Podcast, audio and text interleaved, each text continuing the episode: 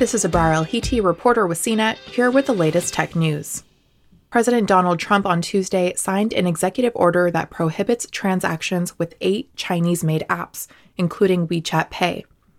Trump's order is titled, "Addressing the Threat Posed by Applications and Other Software Developed or Controlled by Chinese Companies."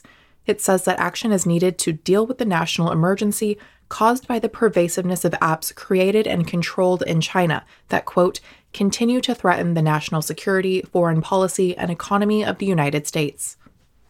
Trump's order, like previous ones against Chinese-made apps, argues that the software collects vast swaths of information from their U S users. Other apps that fall under the order include Alipay, CamScanner, Q Q Wallet, and ShareIt.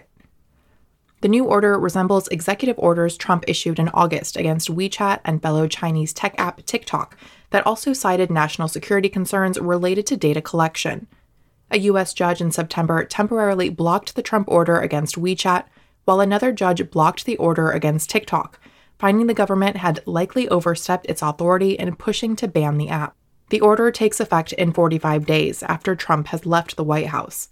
The U S Commerce Secretary said in a statement he has directed the department to begin implementing the order, including identifying transactions that are prohibited under the order.